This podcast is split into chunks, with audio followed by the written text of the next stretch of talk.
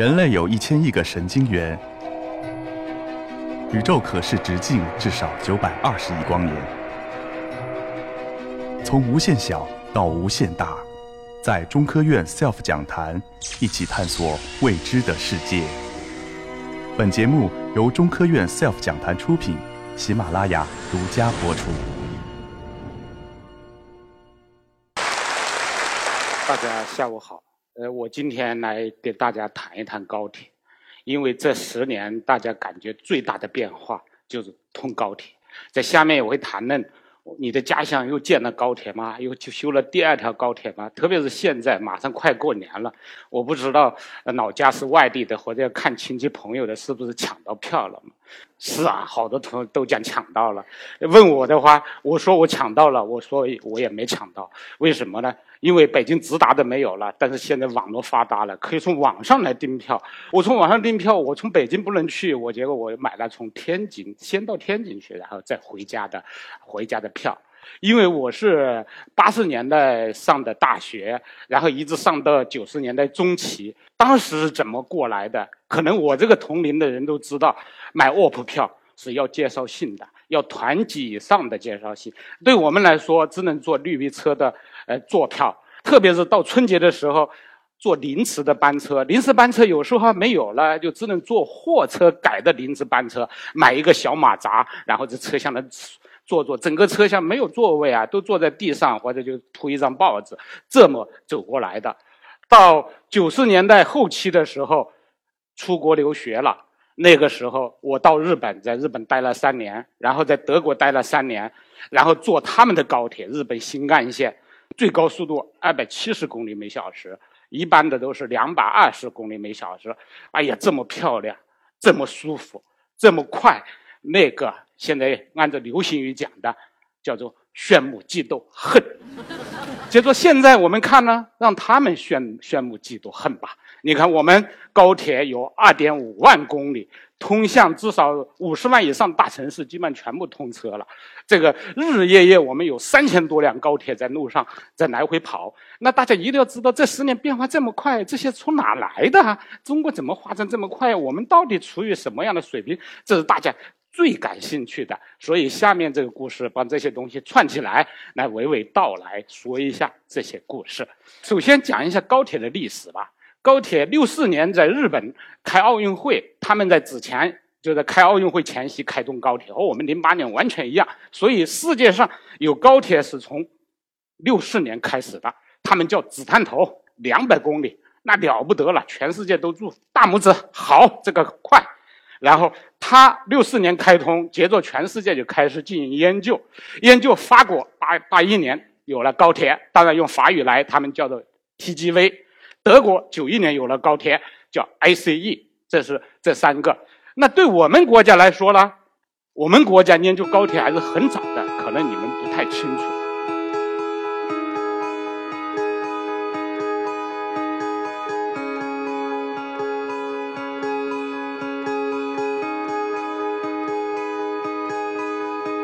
我们国家从九零年开始认证北京到上海的京沪高铁，接着就布局了高铁研究的项目，然后我们研究一直到零二年左右，我们研制了很多高铁。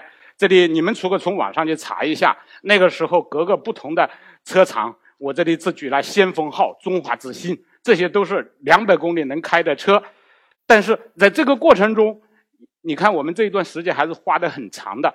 为什么它又不行了呢？为什么现在我们看到都是和谐号、三八零，然后复兴号跑的都是这种车？这个车怎么没用呢？主要作为这种大众化的产品，必须要非常成熟。当时我们的工业基础还比较弱，技术力量还比较弱。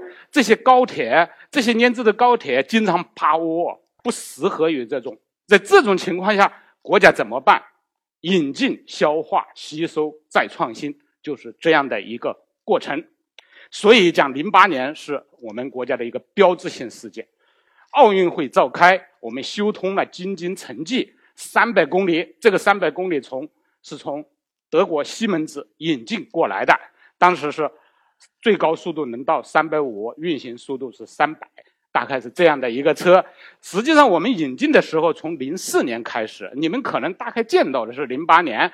所以零四年，实际上我们国家因为是要建有个高速铁路网，就是有二零二零年的规划，有这么长的高速铁路网，那车从哪来？实际上把世界现有的高铁技术基本上都引进回来了。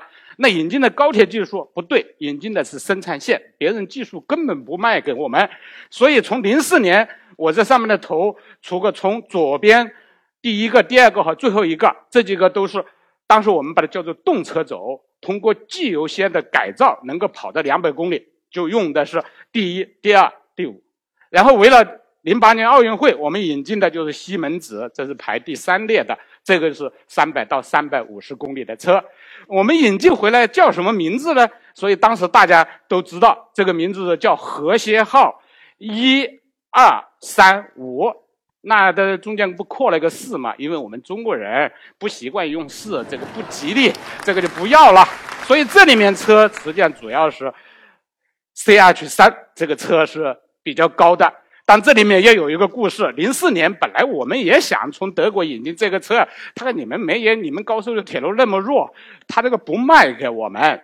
他不卖给我们，他我最先进，实际引进别人的车，别人都是把比较低端的产品卖给我们，他不卖给我们，所以零八年开奥运会的时候，他反过来经过反复洽谈，想占领中国的市场，这样才零零六年才卖给我们的。那我们要研究自己的车啊，在这个技术上，我们因为是从九零年就开始开始去开始知道怎么慢慢的研究这个车，然后又引进了车，然后又通过了。通过了，当时是京沪，然后是武广线，然后我们就在他们的基础上来研制车，所以都引进了我在各个平台上研制更高速度、更好的车。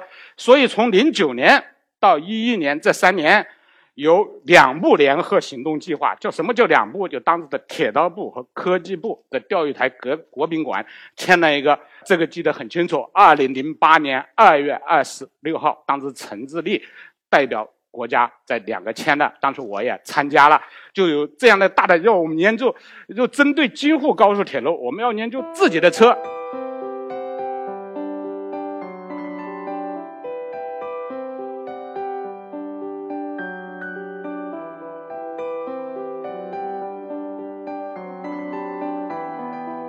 所以我们就基于德国的西门子的。我们叫三型车，在我们国家，然后基于从日本引进的二型车，通过这三年的努力，我们研究出来的车叫什么名字呢？叫做 CRH，就是中国高速铁路三八零 A、三八零 B、三八零 C。但这里说一下，B 和 C 是同一个平台研制出来的，都是针对西门子的车，只不过他们他们是不同的厂家生产。还有综合检测列车，大家对这个车可能就不熟了。这个车实际上保大家安全的，这个车上装的全是设备，不能坐人。为什么我们高铁到了十二点之后就停下来了？那十二点到早晨六点，这辆车都在路上要运行过去，然后检测各种各样的有什么问题，来保证我们早上六点开始去坐高铁的有车坐。所以这个叫综合检测列车。有了这一套，我们基本上有。就自己的就是在各个平台上，我们有了更高速度的列车。当然，我们国家这么大，那当时哈大线要开通了，又要建兰州到新疆的，然后海南岛的环线都开通了。那这些需要各种不同类型的，我们叫做环境适应性。所以，针对哈大的这个车怎么改造成高寒列车，主要使得这个列车所有的部件和材料能够耐零下四十度这样的低温，然后。跑西北的，从兰州到新疆的这个车，那个一年大概有二百八十天，平均风速六级。你看平时我们北京讲四级、五级风，你走你就感觉不行了。它车的速度还那么快，所以必须要研究防风沙的车。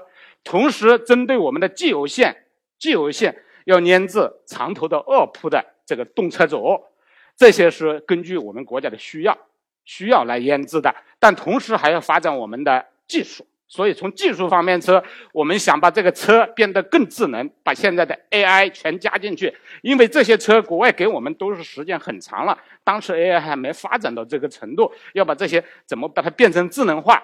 同时，因为在二零零七年的时候法国的车跑了世界上最高的速度五百七十四公里每小时，作为实验，请了全世界所有的记者都去了，大家讲，法国技术最好，能跑这么这么快，所以当时我们也做了这个车，这个车至少能跑五百公里每小时，准备在北京到天津的徐州到枣庄段一百二十公里来试验了。当然，这个大家都知道。最后，因为铁道部也改成了铁路总公司，然后领导这些所有的大家都是明白的，所以这个车实际上没跑成。当然，还有这个研究城际列车，城际列车就是围绕这个珠三角这个小范围的一百六十公里怎么来改造这样的一个这样的车。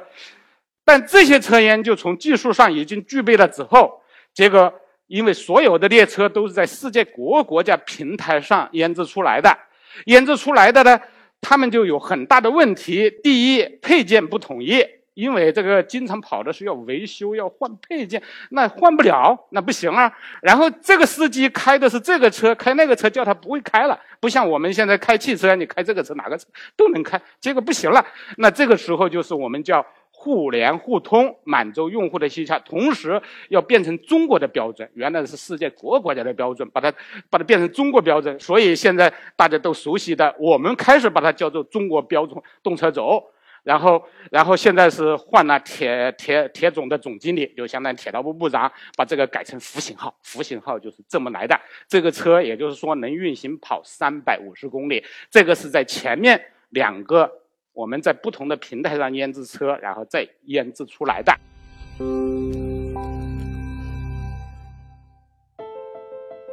赛奥夫讲坛恢复更新啦！每周三、周五的下午五点，与您畅聊科学之美。